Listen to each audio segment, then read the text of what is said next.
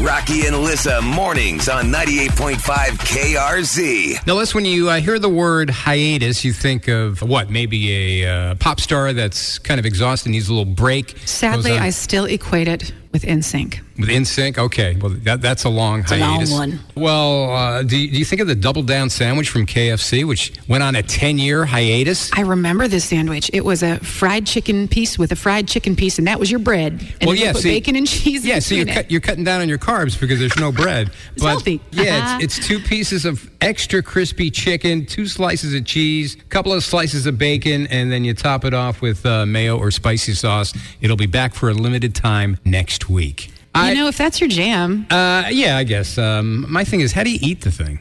Does it come in like like a wrapper to eat it? I'm Bec- guessing the type of individual that wants that sandwich Doesn't isn't care. too discerning about getting their fingers dirty, Rock.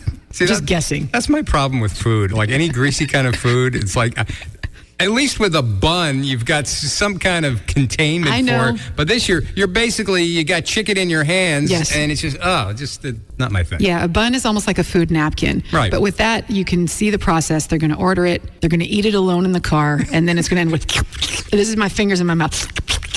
Ah, that's a good day. And then And uh, no judgment, by uh, the way. And then don't I'm you just saying that's how I would eat it. Yeah, but don't you feel shame immediately af- after you're lo- alone in your car devouring a double down chicken sandwich from KFC? The side dish is shame. It's not coleslaw. It's not Comes with fries. no extra charge. A little paper cup of shame. Side dish of shame.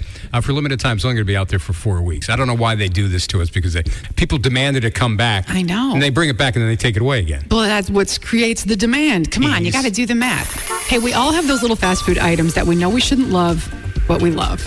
So if that's your thing, you do that. You rock that sandwich. Double down next week. Get ready. Double down. Get two.